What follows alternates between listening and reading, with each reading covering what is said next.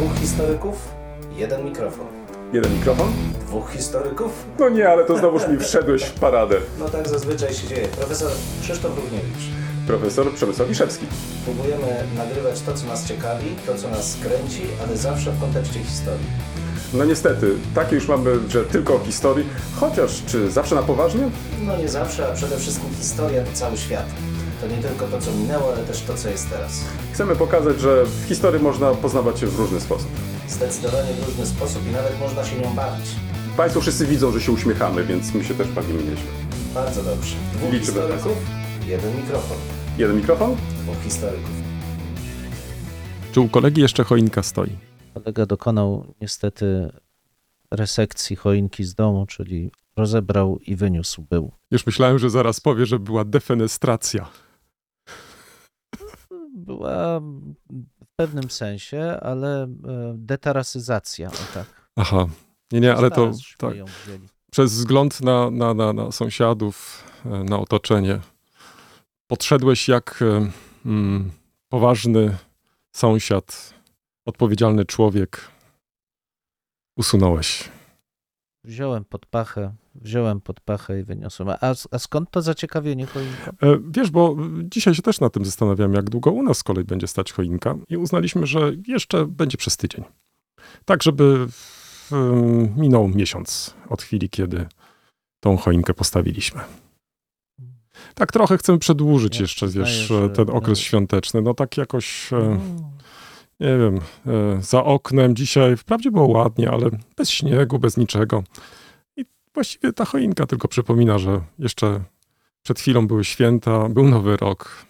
Hmm. Przyznaję, że mam same ciepłe uczucia, jeśli chodzi o choinkę i ja najchętniej to bym ją zostawił do kolejnych świąt. Tylko, że ona się sypie. No tak, Niestety upływ czasu jest bezlitosny. e, to był temat naszego ostatniego odcinka w upływ czasu i tu faktycznie na tym przykładzie można to pięknie zilustrować. Em, to co, ruszamy do em, następnej naszej części. Tak jest. Tak się zastanawiałem jeszcze przez chwilę, czy mm, nie powinniśmy wprowadzić może jeszcze jednego elementu, takiego, żeby jeszcze bardziej zróżnicować e, te nasze spotkania. E, Nie chodzi tu o przedłużenie, bo, bo, bo jak zauważyłeś z odcinka na odcinek, e, nasze rozmowy stają się coraz dłuższe, Mm, ale być może, i co sądzisz o tym, e, żeby na przykład e, od czasu do czasu podzielić się jakimiś e, nowinkami, jakimiś ciekawostkami historycznymi, z których może się później zrodzić na przykład jakiś temat. Ależ proszę bardzo, proszę ja ciebie bardzo. To jest Y- bardzo ciekawy pomysł, zwłaszcza, że te, takie nowinki są zawsze mile widziane przez To nie słuchaczy. oznacza, że ja przygotowałem całą listę tych nowinek i chciałbym się od razu nimi podzielić, e, tylko chciałem najpierw zapytać, co kolega na to. Ale jak rozumiem, Kolega jak najbardziej będzie z, z przyjemnością będę obserwował, jak będziesz szukał tych nowinek i ciekawostek. Otóż e, tutaj e, zaspokoję trochę e, Twoją ciekawość. Zacząłem sobie już wypisywać. Ale pomyślałem, że najpierw Ciebie zapytam. Przy okazji zapytam też słuchaczy, co o tym sądzą, jeśli w ogóle wyrażą swoje zdanie. A dopiero później moją listę wyciągnę i zacznę sypać. No nie, umówmy się, może dwie, trzy wystarczą, bo, bo później chyba i tak i tak nie zapamiętamy z tych nowinek. A jedne nowinki, które być może uznaliśmy za nowinki, okażą się za chwilę już nie nowinkami i tak dalej, tak więc może tak z tygodnia na tydzień będziemy trochę To, dozować. i, to, I to będą już wtedy starowinki. E, tak, b- po części można tak to widzieć. E, dobrze, to, to, to w takim razie powtarzam jeszcze raz, e, wzywam krasnali, czyli jeszcze po staremu, lektury. Kto zaczyna? Chwila ciszy. A ja zacznę, bo ja A. krótko mam. O, Nie, ja mam ja dlatego się też nie, mam, wyrywałem, więc- bo, bo chciałem to krótko. samo powiedzieć, e, ale pewnie z tego krótkiego Ale zrobi się nam zaraz coś pierwszy, długiego, byłem no, pierwszy. ale to już tak zwykle to bywa. No dobrze, kolego, masz głos w takim razie. Co też kolega ja przeczytał zacznę od, w tym o, tygodniu? Kole... O proszę. O, O! kolega tu widzi. E, Dużo- potwierdzam, tomów. potwierdzam, e, Ale faktycznie rzeczywiście- to wszystko tak. jest w wersji papierowej. Tak, i kolega nawet powinien to znać na pamięć. Proszę. Nie przyznaje, a powinien. E, To jest jakaś to ustawa w, o szkolnictwie wyższym BIS, czy co? A, kolekcja Mm. sybiracka. Nie, to jest kolego.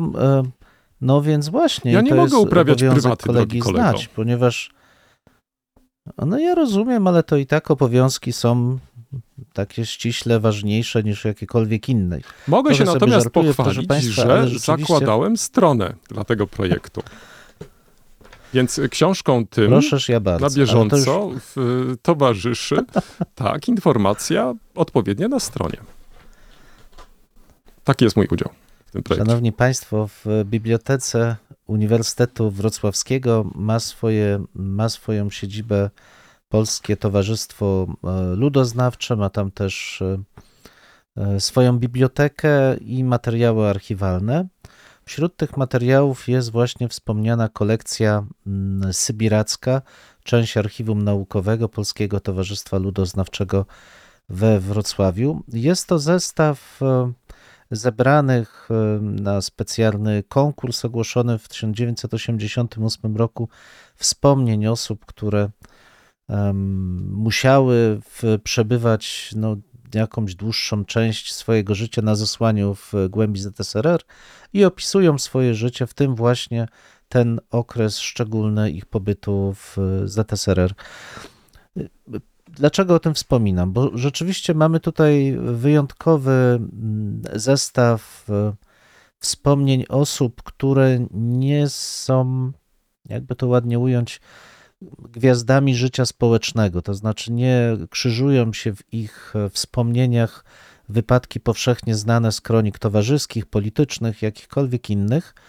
Natomiast e, pomimo sporego oddalenia czasowego, bo i to jest jednak widoczne, i, i też pewnej mm, dążenia do nadania literackiego szlifu tym e, wypowiedziom, pomimo to są to rzeczywiście wspomnienia osób, które z tej perspektywy bezpośrednich doświadczeń osób, które przez los zostały rzucone w e, tryby historii, przedstawiają zwyczaje, e, sposób funkcjonowania i postrzegania swojej sytuacji w latach 40. i 50. E, Wspomnienia zwykłych ludzi, można by powiedzieć. E, W tej chwili dysponujemy już pięcioma tomami, z czego pierwszy to w, mm, przede wszystkim bibliografia komentowana, wydana przez e, panią profesor Małgorzatę Ruchniewicz, a kolejne tomy już e, nieco e, mniej obszerne, także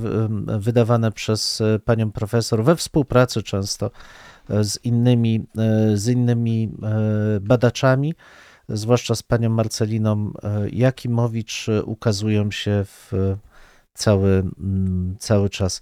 Ja, proszę Państwa, mam do tych wydawnictw duży sentyment, bo rzeczywiście pokazują one też pewną retrospektywę, to znaczy nie wszystkie można powiedzieć, że, no, że, że, że rzeczywiście czuć, że mogłyby powstawać w tym czasie bliskim wydarzeniom. One powstają z pewnej perspektywy, ale tym bardziej pomagają jakby dostrzec pewną refleksję, sposób przepracowania tego czasu, więc nie tylko są to źródła do pobytu w, na tym zesłaniu w głąb Rosji, ale są to też źródła do sposobu postrzegania tego życia, bo czasami jeszcze przedwojennego, czasami wojennego, tuż powojennego, już z perspektywy kilkudziesięciu lat, więc dla historyka wydaje mi się to bardzo ciekawe też metodologicznie jako, e, jako źródło, nie tylko w, dla historyków właśnie tej diaspory polskiej czy, czy, czy Polski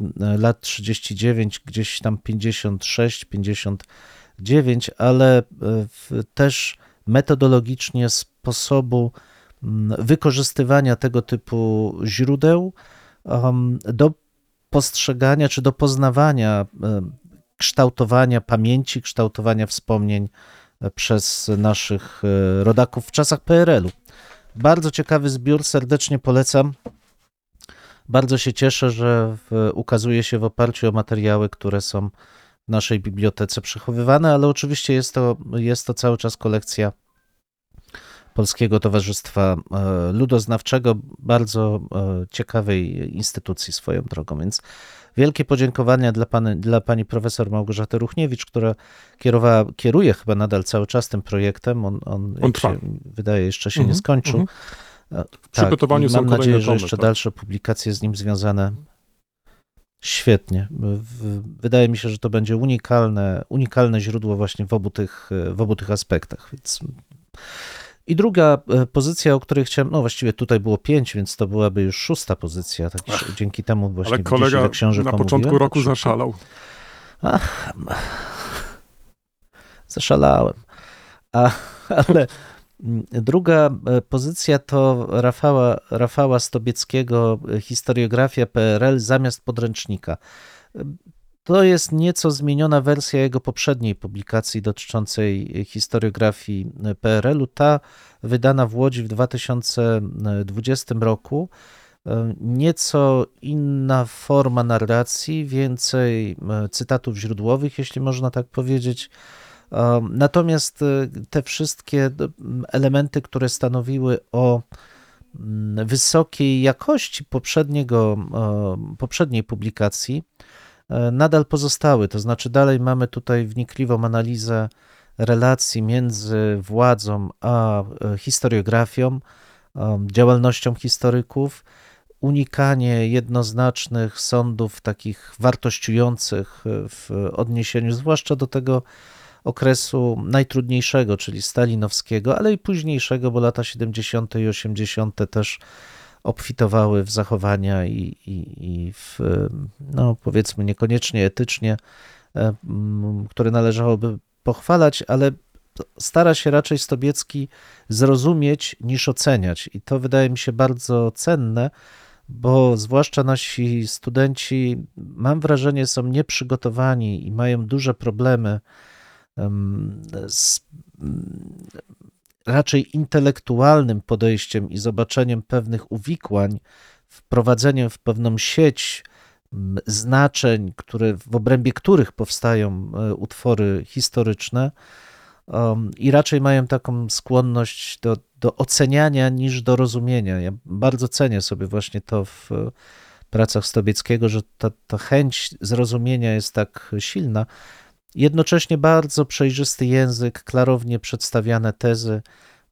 Wydaje mi się, że jedna z najciekawszych e, postaci w ostatnich lat piszących w ogóle o historiografii PRL-u, e, bo takich osób jest oczywiście więcej, natomiast te, te prace Stobickiego ja czytam zawsze z dużą przyjemnością.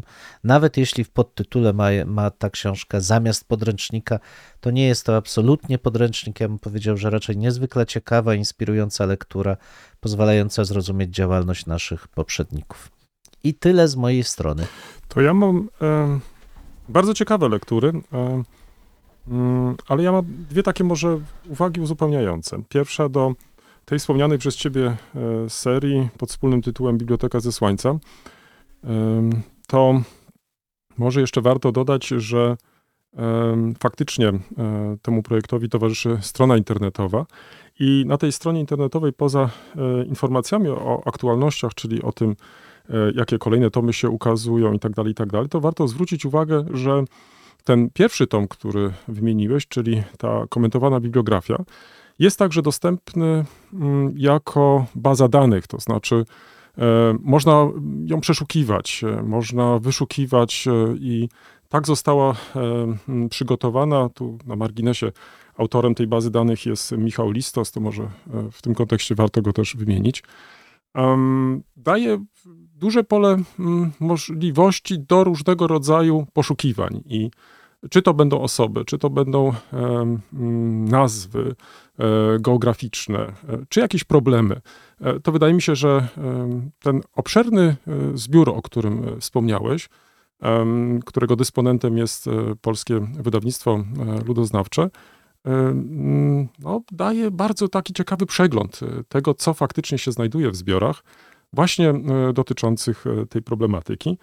Em, Ja bym sobie życzył, żeby mm, tak właśnie były też opracowywane te bibliografie, bo nawet dla niespecjalisty, e, nawet gdybyś chciał poprosić, zalecić e, e, studenta czy studentkę, żeby napisał na taki czy inny temat pracę, związany właśnie z tą problematyką, to bez problemu faktycznie dzięki tej komentowanej bibliografii będzie mógł takie tematy sobie wyszukać i po prostu sporządzić te materiały, do których będzie musiał zajrzeć. To jest pierwsza uwaga. A druga uwaga, mm, pewnie przypominasz sobie Państwo pewnie też, że jakiś czas temu e, omawialiśmy inną książkę profesora Stobieckiego e, i myślę, że to tylko chcę potwierdzić to, co powiedziałeś, że jest jednym z niewielu historyków, który tak konsekwentnie przybliża nam tą epokę, która przez wielu chce być zapomniana, ale bez znajomości, bez nawet takiej dogłębnej znajomości, o której przed chwilą wspomniałeś.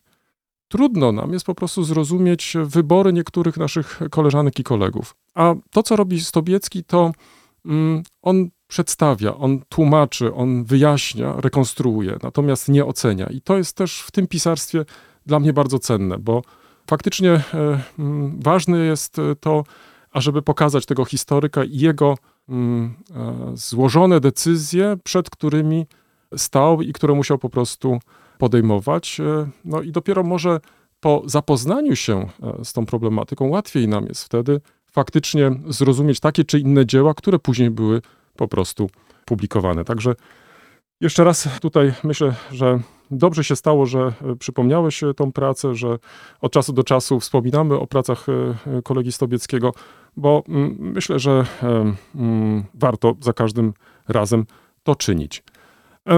Skoro jestem przy słowie, jak rozumiem, pałeczkę odebrałeś, e, przekazałeś już mi. E, ta- Nie, ja tobie nie chciałem Ty- zabierać tylko- niczego, ko- tylko ko- jeden- przekazałeś mi. Kolega się zgłasza. Jeden krótki komentarz tylko. No, próbuję się przebić, a kolega mi nie daje. Ja tylko ch chciałem dodać, że doskonale ten charakter prozy Stobieckiego oddaje tytuł jego poprzedniej monografii, tylko 15 lat temu się ukazała historiografia PRL, ani dobra, ani mądra, ani piękna, ale skomplikowana. Mhm. To jest dla mnie klucz. Mhm. Mhm. To masz I rację. już oddaję pałeczkę i głos. E, Całkowita zgoda.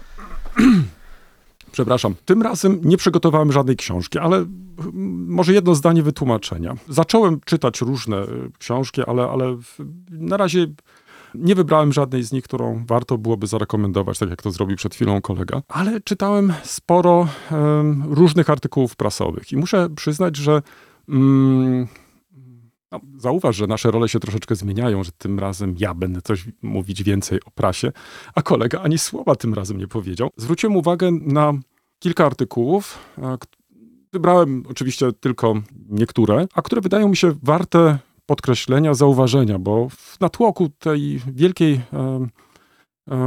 liczby artykułów, która jest publikowana, wydaje mi się, że warto wyłuskiwać takie czy inne i i w ten sposób je dodatkowo jeszcze podkreślać.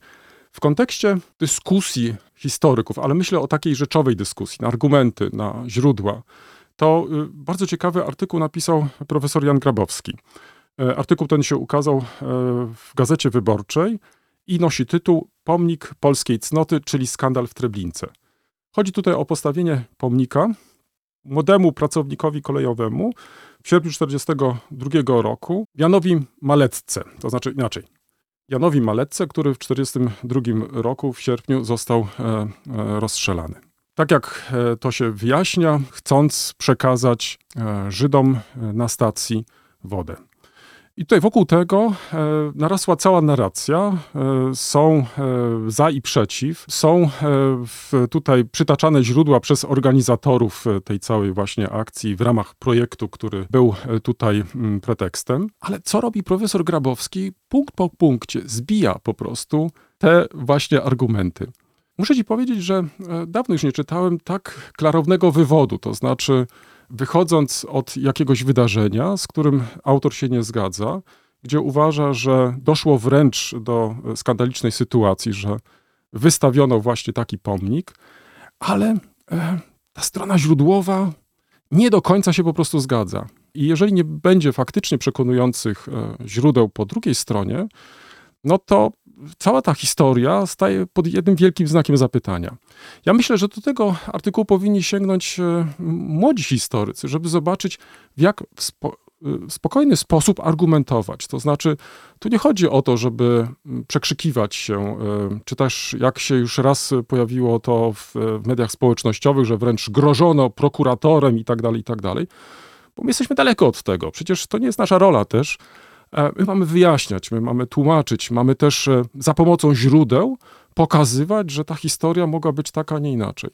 W związku z tym, e, mnie się wydaje, że pod takim kątem warto ten artykuł przeczytać.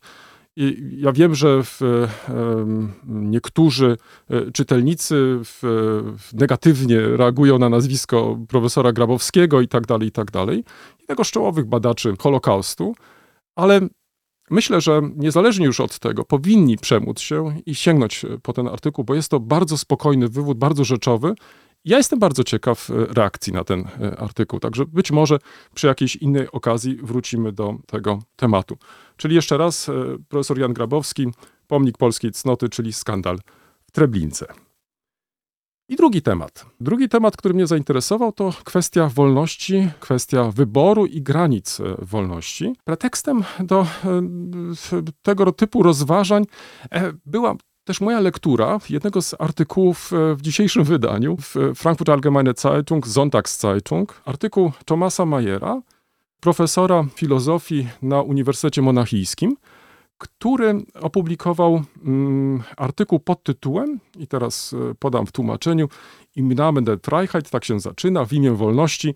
W pandemii wszystkie rodzaje grup społecznych i politycznych powołują się na wolność i chętnie do Anna, Hannah Arendt o nieporozumieniu. Czyli tutaj mamy e, też taką próbę zmierzenia się e, z wszystkimi osobami, które zaprzeczają e, w ogóle e, fakt istnienia koronawirusa, e, konieczności szczepienia się i tak dalej, i tak. I często wykorzystują tutaj w swojej argumentacji, także to znajdziemy bardzo często też na różnego rodzaju demonstracjach, które w Niemczech się odbywają, ale przecież e, także i w całej Europie. Cytaty, z, można wręcz powiedzieć, wybrane w sposób e, przypadkowy, e, wyrwane z kontekstu i tutaj to jest przedmiotem zainteresowania właśnie profesora Marej- Majera. To, co robi, to robi to w sposób, bym powiedział, taki też e, rzeczowy, w sposób bardzo ciekawy. I tutaj rozpoczyna od e, przytoczenia mm, słów e, znanego socjologa niemieckiego Karla Mannheima, który, będąc jeszcze na emigracji, zajął się także e, kwestią wolności i granicami wolności. Tutaj wynotowałem sobie jedno zdanie, które myślę warto przytoczyć. W tłumaczeniu. Prawdziwa wolność nie istnieje bez prawdziwych zobowiązań. Wolność absolutna istnieje tylko w anarchii, a ta rzeczywiście dowodzi teraz, że wolność traci się wtedy, gdy prawa regulujące zachowanie tracą zdolność kontroli. Czyli tak naprawdę nie ma czegoś takiego jak e, jakaś e, oderwana od rzeczywistości wolność, jakaś czysta wolność, po prostu czegoś takiego nie ma, więc e, to domaganie się no po prostu jest bezsensowne. I tutaj to, co Mannheim chciał powiedzieć, to przede wszystkim są to pewne zobowiązania społeczne, państwowe, narodowe i tak dalej. I my w ramach tych zobowiązań się po prostu poruszamy. I przy tej okazji wymienił określenie, które chcę przypomnieć. Chcę przypomnieć, ponieważ e, często w naszych rozmowach wracamy do okresu oświecenia, do, można powiedzieć, e, mm, tej zmiany paradygmatów e, w postrzeganiu miejsca i roli wiedzy, i roli i znaczenia nauki e, jednocześnie. I przypomniał pojęcie znanego niemieckiego pisarza, dramaturga, czy też reformatora teatru epoki oświecenia Gottfrieda Ephraima Lessinga, który pisał o tak zwanej Elementarschule. Jest to takie studium, które ukazało się w Berlinie w 1780 roku. Pozwól, że też y, przytoczę malutki fragment y, z tego dziełka Lessinga, licząc na to, że doszukasz się pewnych e, związków z czasami nam współczesnymi. Jeszcze raz przypomnę, Elementarschule, czyli można było powiedzieć szkoła podstawowa. Ein Elementarbuch für Kinder, tak zaczyna Lessing ten cytat, elementarna książka albo elementarz dla dzieci może równie dobrze pominąć milczeniem tę lub inną ważną część nauki lub sztuki, którą przedstawia, a którą nauczyciel ocenił jako nieodpowiednią do możliwości dzieci, dla których pisze. Ale nie może zawierać niczego, co mogłoby zablokować lub zagrodzić dzieciom drogi do ważnych elementów, które zostały utajnione. Raczej wszystkie punkty dostępu do nich muszą być starannie otwarte i odwrócenie ich tylko od jednego z tych punktów dostępu lub spowodowanie by weszli do tego samego punktu później, samo w sobie uczyniłoby niekompletność elementarza jej zasadniczą wadą. Zwróć uwagę, już wtedy w 1780 roku Lessing bardzo wyraźnie dawał do zrozumienia, że zadaniem przede wszystkim nauczyciela i dobrej książki jest e, uczyć e, złożoności świata, taka, żeby móc ten świat po prostu zrozumieć. I przejdę płynnie do mojej ostatniej lektury, którą e, koledze też serdecznie polecam.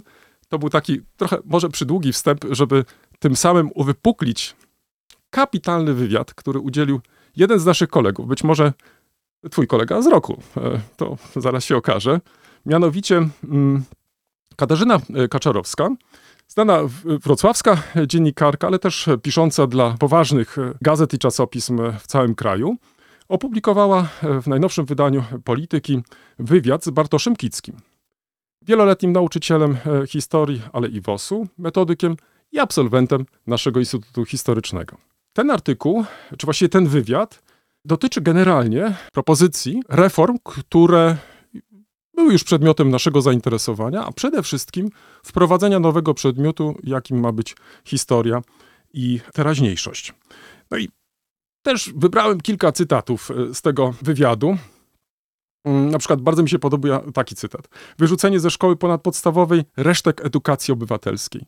To właściwie można było w ten sposób też streścić e, ten cały wywiad, bo bardzo, muszę powiedzieć, że bardzo umiejętnie, bardzo, i widać tutaj to znawstwo i, i to, że ty narzekałeś ostatnio na w, w dziennikarzy, w, na ich przygotowanie. Tu muszę powiedzieć, że pani redaktor świetnie się przygotowała. Poprowadziła tak umiejętnie rozmowę, że wycisnęła wręcz z naszego kolegi kapitalne rzeczy. To znaczy, przed nami roztoczył on faktycznie coś, co byśmy nazwali praktyką szkolną, no w końcu prawie 30-letnią naszego kolegi, który, co jest ciekawe, i to jest to zderzenie, y, to co panią redaktor interesowało, jak on postrzega te zmiany, które zaszły w ostatnich 30 latach w polskiej szkole. To znaczy, jak zmienili się też sami uczniowie. Czy mamy do czynienia z tymi samymi uczniami, z ich y, tymi samymi sposobami patrzenia na świat, interpretowania tego świata, czy też są po prostu już inne osoby. One są po prostu czymś innym zainteresowane. Na przykład, co podkreśla, że jest sprawą, przepraszam, jest sprawą zbyt prostą, zbyt łatwą, żeby z tego chociażby powodu wyciągać jakieś wnioski, że sprawa jest bardziej złożona, bardziej skomplikowana. I tutaj, by jakoś zilustrować e, e, jakimś kolejnym cytatem ten bardzo ciekawy wywiad, to właśnie w tym kontekście zmian, jakie zaszły w szkole w ostatnich 27 latach, nasz kolega mówi między innymi, świat się zmienia, więc oni też. Kiedy zaczynałem pracę, byłem starszy od uczniów swojej klasy wychowawczej zaledwie o 5 lat. Dzisiaj to już jest jednak przepaść nie tylko w kwestii wieku, ale też sposobu funkcjonowania.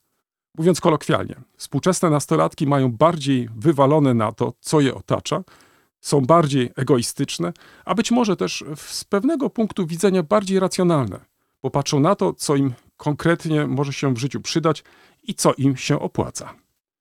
To, co wymaga poświęcenia, omijania, generalnie nie interesują ich sprawy społeczne. Na szczęście z całkiem licznymi wyjątkami. Polecam Tobie, Państwu, ten wywiad w polityce przeprowadzony przez Katarzynę Kaczorowską z naszym kolegą Bartoszem Kickim. Myślę, że ten głos praktyka, ale też osoby, która mm, podobnie jak e, wcześniej wymieniony przeze mnie profesor Grabowski czy profesor Majer, starają się pokazać nam złożoność tej problematyki. To znaczy, dalecy są e, od przedstawiania takiego obrazu w kategoriach biało-czarnych. To znaczy, nie znajdziesz tutaj w żadnym z tych tekstów jednostronności. To znaczy, to jest to, co wydaje mi się bardzo lubimy. To znaczy, że wnioski ma, my mamy jako czytelnicy wyciągać, a nie, że mamy dostać coś podane na tacy, jakąś wykładnię, którą mamy po prostu zastosować. Stąd też wydaje mi się, że z tego też e, powodu ten wywiad wart jest uwagi. No i zrobię chyba rzecz straszną teraz, ponieważ e, kiedy mm, szukałem różnych rzeczy w internecie w związku z taką pracą, którą przygotowuję, nieco większą, trafiłem na aplikację, która nasze dotychczasowe rozmowy praktycznie może postawić pod znakiem zapytania. Staraliśmy się dotąd czytać opasłe tomiszcza, taszczyć te tomiszcza też. E, Czasami kolega sobie oczywiście ułatwiał sprawę i w, w, czytał z tabletu taką czy inną rzecz, albo na przykład przybliżać takie czy inne artykuły. Wyobraź sobie, dostępna jest aplikacja, się nazywa Blinkist, która daje streszczenia różnych publikacji najnowszych. Więc nie trzeba już praktycznie, z, mając tą aplikację, czytać o paszu tomiszczy. Nie trzeba ich nosić, nie trzeba ich dźwigać, tylko wystarczy sięgnąć po tą aplikację i znajdziesz tam faktycznie wybór, no można powiedzieć, tysięcy tytułów, które są w sposób bardzo szczegółowy omówione. Ja nie wiem, czy spotkałeś się z taką aplikacją, czy Państwo się spotkali z tą aplikacją. Chętnie bym usłyszał Państwa zdania, bo moje pierwsze wrażenia, no powiem, są, są ciekawe. O, może tak, w, to, w ten sposób powiem. Mam nadzieję, że studenci nasi jeszcze nie odkryli tej publikacji, e, bo, bo z tym będziemy mieli później problem. To znaczy, jak e, sprawdzić, e, sprawdzić ich przygotowanie i tak dalej. Chociaż w artykułach, które czytałem o tej aplikacji, zrobiono test. Mianowicie poproszono studentów jednego z, z uniwersytetów o przeczytanie wersji tradycyjnej książki, zrobienie notatek i zestawiono to z tym omówieniem, które spotkano w tej aplikacji. I wyobraź sobie, że niczym się nie różniły te omówienia. Tak więc jest to jeden z przykładów, że być może także i w przyszłości będziemy coraz częściej konfrontowani, może nie tyle z książkami jako takimi, bo te książki będą, tylko różnego rodzaju omówieniami, które nam pozwolą być może jeszcze więcej poznać takich czy innych publikacji. Czas nasz jest ograniczony. Być może to jest z tym związane. Nie wiem. Jeszcze nie mam wyrobionego zdania na ten temat. O, Znaczy, na tym to, kończę. to, to akurat mnie nie zaskakuje, ale przecież po, podobną rolę pełniły i pełnią dalej sekcje recenzyjne w dobrych czasopismach.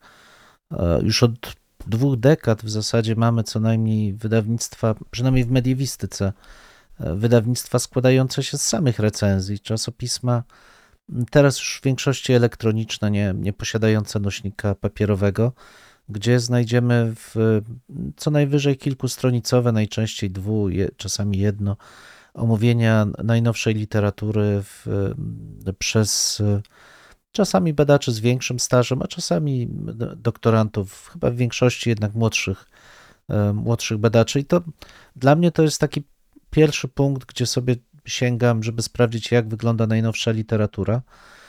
Ale to, to jakby to jedno drugiemu nie przeczy. To znaczy, oczywiście, jeśli ktoś potrzebuje, nie wiem, wskazać, że najnowszą literaturę można znaleźć tu czy tam, zaprezent, to tak, ale żeby móc naprawdę skorzystać z w taki sposób twórczy z dorobku kogoś, no, no to jednak trzeba się zagłębić w metodę pracy, trzeba prześledzić jego sposób rozumowania, analizy źródeł, więc jakby nie boję się o, o, o- o tą stronę czytającą, natomiast zgadzam się, że jest to no, jeszcze jedna droga, taka aplikacja, która będzie mm, łączyć różne w, recenzje czy różne omówienia.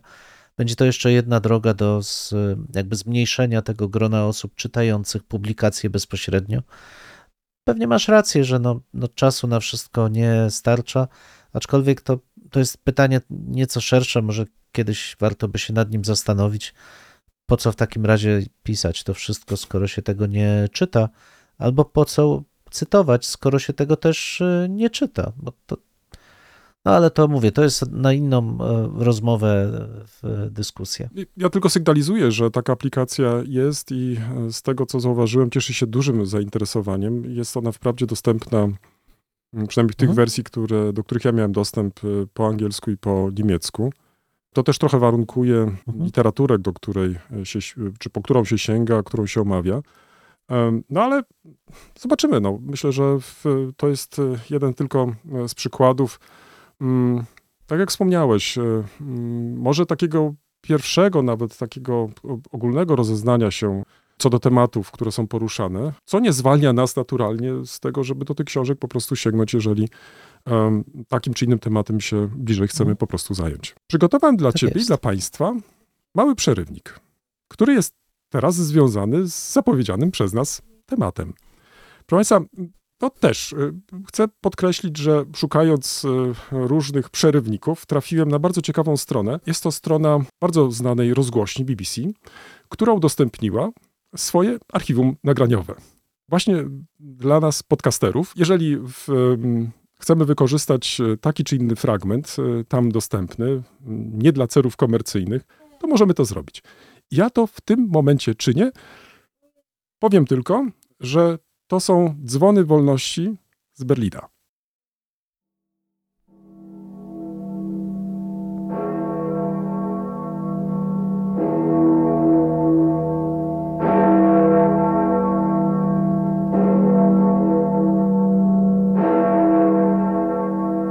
Ten sposób płynnie przeszliśmy do naszej następnej części.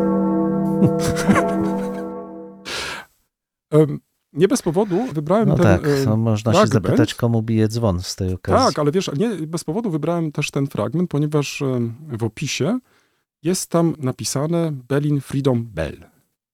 Także już pokazuje się, czy też e, w jaki sposób pokazano, jaką rolę te dzwony odegrały, czyli dzwon pokoju, jako pewien symbol. No, takich e, dzwonów zresztą jest więcej, bo jak dobrze pamiętam, mm, to chyba były lata 80., a może wcześniej. Takie dzwony były rozsyłane przez e, rząd japoński do różnych miast w, zniszczonych w czasie II wojny mhm, światowej. Mhm. 5 chyba symbolicznie w Hiroshimie i Nagasaki zawisło, a kilkanaście zostało rozesłanych i chyba jeden wisiał nawet e, przez pewien czas w Warszawie. Nie, nie wiem, jakie były jego późniejsze losy, ale rzeczywiście bardzo ciekawy symbol, bo odwołujący się z jednej strony do tej uniwersalnej funkcji dzwonu jak, jako narzędzia zwracającego uwagę, upamiętniającego też, obecnego w wielu kulturach, a, a z drugiej strony tak przejmująco wskazujący na pewną emocjonalną stronę zniszczeń, jakie zostały dokonane w czasie wojny. No, bardzo ciekawy gest, Mm, bardzo mm. ciekawy gest. Zastanawiałem się, jak podejść do tego tematu. E, Oczywiście zacząłem najpierw od przeglądania różnej literatury. I to, co mnie zaskoczyło, to jakoś tak nie kojarzyłem tego, że początki dzwonów jako takich można doszukiwać się nie w Europie. Nie wiem dlaczego cały czas byłem przekonany, że to Europa tutaj jest tą kolebką dzwonów. Nie, to jest e, po prostu Azja. I to właśnie tam podobno, czy nawet na pewno po raz pierwszy tych dzwonów użyto. Z biegiem stuleci faktycznie znaczenie dzwonów zmieniało się i tak jak chyba zaznaczyliśmy podczas naszego ostatniego odcinka, dzisiaj te dzwony chyba już nie odgrywają takiej dużej roli, jak e, odgrywały wcześniej. Chociaż czytając i na przykład przypominając sobie pogrzeb jednego z członków mojej rodziny, to faktycznie temu pogrzebowi towarzyszyły dzwony w tej jego ostatniej drodze. Później zacząłem też jeszcze szukać, szperać, jakie znaczenie podczas pogrzebu miały te dzwony. I nagle zaczęły się odkrywać przede mną światy, które jakoś dotychczas nie do końca czytałem, pewnie tak, słyszałem, ale jakoś tak do końca nie utrwaliły się. Frapujący temat. Ale powiedz, co ciebie z kolei zainteresowało w przypadku dzwonów? Co ciebie po prostu rajcuje, zanim ja z kolei przeskoczę do takiego czy innego tematu, który wydał mi się po prostu ciekawy i taki, który może warto będzie podczas naszej rozmowy jeszcze podjąć. No to, to, to określenie rajcuje to może za daleko posunięte, ale rzeczywiście dzwony o tyle budzą we mnie ciepłe uczucia, że pokazują znaczenie życia społecznego. Jak, jak wiesz, dla mnie to jest zawsze Mhm. bardzo ważny temat. To jest chyba jeden z podstawowych, który w moich badaniach się e, przewija. A dzwony są wybitnie narzędziem wzmacniania tej wspólnoty, ale też w sposób taki w, właściwie trudno e, jednoznacznie opisać, bo, bo dzwon jest symbolem bardzo wieloznacznym. Z jednej strony oczywiście dźwięk, oczywiście moment, w którym ten dźwięk się e, przywołuje, to są momenty szczególne, bo wspominałeś tu o liturgii, ale przecież to są też momenty zagrożenia, to są też momenty radości. e, Wszystko to, co, ale, ale z drugiej strony to jest też kwestia podziału dnia, zwłaszcza w tych epokach wcześniejszych, gdzie dzwon, dźwięk dzwonu dzielił dzień na określone pory i pozwalał się też orientować w tych porach. Ale przede wszystkim głos dzwonu rozchodzący się w parafii, czy to będzie we wsi, czy to będzie e, w mieście, wskazywał, że jesteśmy razem, znaczy, że łączy nas pewna symbolika, łączy nas pewna wspólna treść naszego świata, którą opisujemy i recepujemy w sposób dość abstrakcyjny, Mhm, bo mhm. przecież ten dźwięk nie jest modulowany, on, on nie przenosi jakiejś treści um, specyficznej, choć oczywiście można słabiej, mocniej dzwonić. To jest, jednak to jest za, zakres tych No ważny jest też materiał, z jest, którego em, został wykonany, ograniczony. prawda? Także to też jest istotne. Tak, Mhm. oczywiście, to wszystko jest prawda, ale z jednej strony masz ten dźwięk, a z drugiej strony masz też rzecz zupełnie już abstrakcyjną, to znaczy inskrypcje na dzwonach. Inskrypcje, które są przecież niewidoczne dla nikogo de facto, no bo dzwoniący tego też nie widzą w przypadku dużych dzwonów. Tymczasem te inskrypcje zawierają nie tylko informacje o powstaniu, ale często zawierają wręcz takie jakby polecenia, zadania dla tego dzwonu. Przygotowałem inskrypcję. Proszę bardzo. Bardzo proszę. Ależ Przytoczę. zachęcam. Z Proszę XIII bardzo. wieku. Dzwon bazyliki w Szafuzrze e, w Szwajcarii. Ale w tłumaczeniu ci podam. E, Nie będę łamać tutaj w łaciny, chociaż pewnie wolałbyś, żebym to po łacinie zrobił. Ale pierwsze, ale zaraz, pi- pierwsze zdanie mogę przeczytać. Laudo deum verum.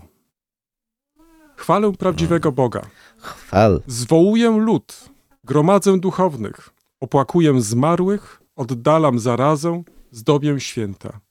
Głos mój jest postrachem wszelkich demonów. Zobacz, w tych kilku krótkich zdaniach, które zostały, o jak to teraz określić, wykonane na płaszczu dzwona, bo przecież także i dzwon składa się z Mhm. różnych części i jedną z nich jest Tak. właśnie ten wspomniany płaszcz, czyli i zobacz, jakie bogactwo jest. Jak w krótkiej takiej formie, kilku wersach zawarto te najważniejsze cechy dzwonu, dzwon, dzwonu, tak, o którym ty przed chwilą wspomniałeś, czyli ten nazwałbym może element wspólnotowy, to znaczy, że zarówno wykorzystuje się go, żeby chwalić Boga, ale także do gromadzenia ludzi duchownych, także w momentach zarazy, ale także jako pożegnanie zmarłych. Czy na koniec, żeby odstraszyć wrogów i co ciekawe, i to jest piękne zamknięcie, także demonów. Ale zwróć też uwagę na jeden bardzo ważny element cywilizacyjny Mhm. tego dzwonu. Znaczy, tam, gdzie sięga dźwięk dzwonu, tam jest cywilizacja. Tak. Tam jest chwalony prawdziwy Bóg. Tam wygania się demony na obrzeża świata cywilizowanego. Do tego można jeszcze też dodać, że dźwięk dzwonu służył zapanowaniu nad przyrodą. Przecież te dzwony miały nie tylko odganiać szarańcze, ptaki i różne szkodniki, ale miały też służyć rozgonieniu chmur, żeby deszcz za bardzo nie padał na, e, na pola. Więc ten zakres takiej cywilizacyjnej mocy jest bardzo duży i co dla mnie jest szczególnie ważne, że w odróżnieniu od świata, powiedzmy, współczesnego, ogromną rolę odgrywa taka jednocząca moc tej siły cywilizacyjnej. Tutaj nie ma miejsca na kontrdzwon, choć bądźmy szczerzy, czasami tak bywało, że różne parafie ze sobą współzawodniczyły ze sobą i starały się y, głośniej, wyżej, mocniej, ale mimo wszystko zasadniczym celem tego dzwonu miało być zjednoczenie w tym. Nie, wy, nie tworzymy jakichś enklaw osobnych, nie rozdzielamy się, tylko jednoczymy się w tym, co daje nam cywilizacja, właśnie słuchając dźwięku naszego dzwonu. Wiesz, e, znalazłem taki ciekawy, taką ciekawą informację właśnie a propos tutaj tej takiej rozmowy między dzwonami, zwłaszcza w chwili, kiedy miasta ze sobą walczyły. To umieszczano dzwony na takich platformach i następnie to miasto y, wygrywało, któremu udało się zdobyć tą wieżę z tym dzwonem. I wtedy ten dzwon przechodził na własność tego właśnie miasta. Działo się to wszystko w miastach włoskich, żeby to jeszcze może tak jakoś y, tutaj mm, dodatkowo jeszcze podkreślić. Zaraz, w moich notatkach powinienem znaleźć e, nawet e, określenie na to. Mianowicie ten sposób rywalizacji nazywał się carroccio, czyli wieża bojowa, ta toczona przez e, wojska jednego z miast, no i nawzajem tutaj e, zwalczających się. To tylko jako przykład, ale co dla mnie jest ciekawe, bo mówimy tutaj o symbolice dzwonu, o znaczeniu. Zwróć uwagę, także i kształt jest nie bez znaczenia samego dzwonu. On się zmieniał naturalnie na przestrzeni stuleci i chyba od XIII wieku, jak sobie dobrze przypominam, ma ten kształt współczesny. To znaczy taki, który dzisiaj dotrwał do naszych czasów. Em, Poza tym mówi się o dzwonach ze spiżu. To też jest rzecz e, ważna. I to, co jest istotne też w tym kontekście, to żywotność takiego dzwonu. Bo wspomniałeś o tym, że ten dzwon był w jakiś sposób tym, co wyznaczało granice cywilizacji, ale w chwili, kiedy ten dzwon uległ zniszczeniu, kiedy miał tą rysę, to znamy w historii sztuki liczne przedstawienia w kontekście końca świata, że tam umieszczali artyści także ten właśnie przełamany dzwon, czyli albo ten zniszczony dzwon. On też symbolizował koniec pewnego, pewnej epoki, pewnego czasu, w tym konkretnym przypadku końca świata. Czyli zwróć uwagę, ten dzwon faktycznie, mm, wydawałoby się kawał metalu, plus jeszcze to serce, odgrywał w naszej kulturze europejskiej pierwszorzędną rolę. Ale zauważ, że w zasadzie już w średniowieczu, choć wtedy rzadziej, ale na dużą skalę w okresie nowożytnym zaczyna się niszczenie dzwonów. I to y, powiedzielibyśmy to tak z czysto ekonomicznych powodów. Tak jak wspomniałeś, dzwon to jednak kawał metalu.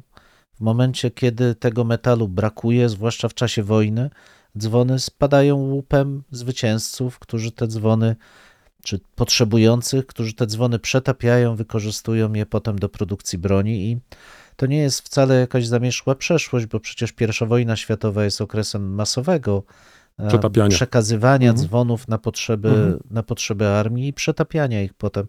W trakcie II wojny światowej już w mniejszym stopniu, aczkolwiek też takie sytuacje się zdarzały, ale też nie ten typ metalu był potrzebny i wykorzystywany w, w czasie wojny.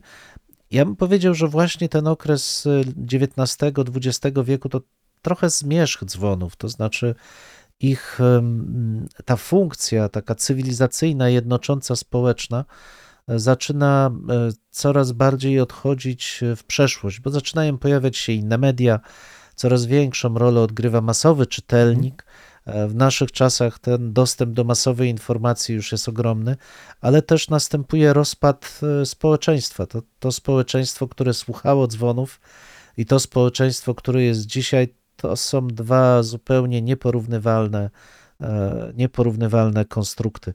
Stąd, e, kiedy mówiłeś o tym, o tych emocjach towarzyszących dzwonom, dla mnie to jest bardziej nostalgia, to znaczy, że te, te dzwony bijąc ciągle przypominają nam trochę o tym utraconym raju społeczeństwa współpracującego, harmonijnego, zjednoczonego i ja też tak odbieram tę e, stałą obecność dzwonów, zresztą co paradoksalne przecież bardzo często kontestowanych przez mieszkańców, którzy ich słuchają. Ja jeszcze, jeżeli pozwolisz, to przytoczę na koniec naszej rozmowy cytat, który znalazłem w bardzo ciekawym artykule. Polecam go Twojej uwadze, ale także i Państwa. Naturalnie w opisie znajdą Państwo link do tego tekstu.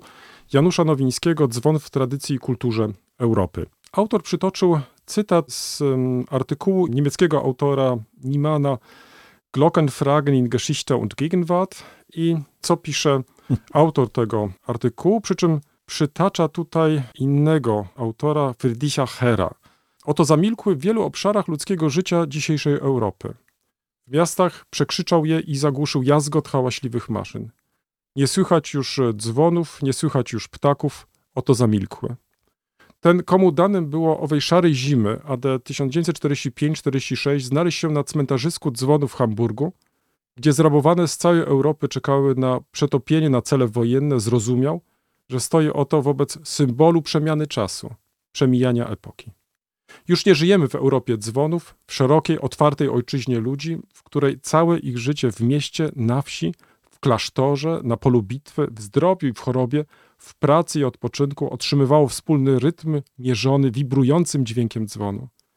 Nie jest to już ten świat, w którym każdy miał czas i odnajdywał się w czasie, tym drogocennym owocu wieczności, świat, w którym czas życia i czas śmierci pozwalano sobie odmierzać uderzeniami dzwonu. I ostatnie, króciutkie zdanie.